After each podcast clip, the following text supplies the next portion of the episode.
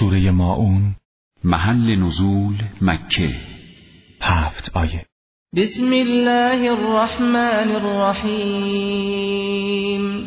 به نام خداوند نعمت بخشنده رحم گستر أرأيت الذي يكذب بالدين فذلك الذي يدع اليتيم ای پیامبر آیا ملاحظه کرده ای آن شخص را که عملا و با نادیده گرفتن احکام روز قیامت را انکار می کند او همان شخص بیرحمی است که بر خلاف امر خداوند یتیم را با خشونت از خود میراند.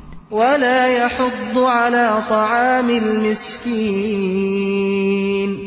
و دیگران را به اطعام فقیران توصیه و تشویق نمی کند فويل للمصلين الذين هم عن صلاتهم ساهون.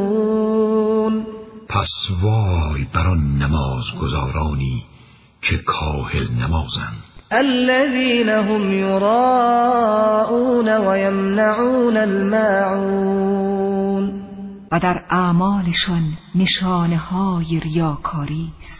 و از پرداخت زکات و حتی بذل کمک اندک به همسایگان دریغ میورزند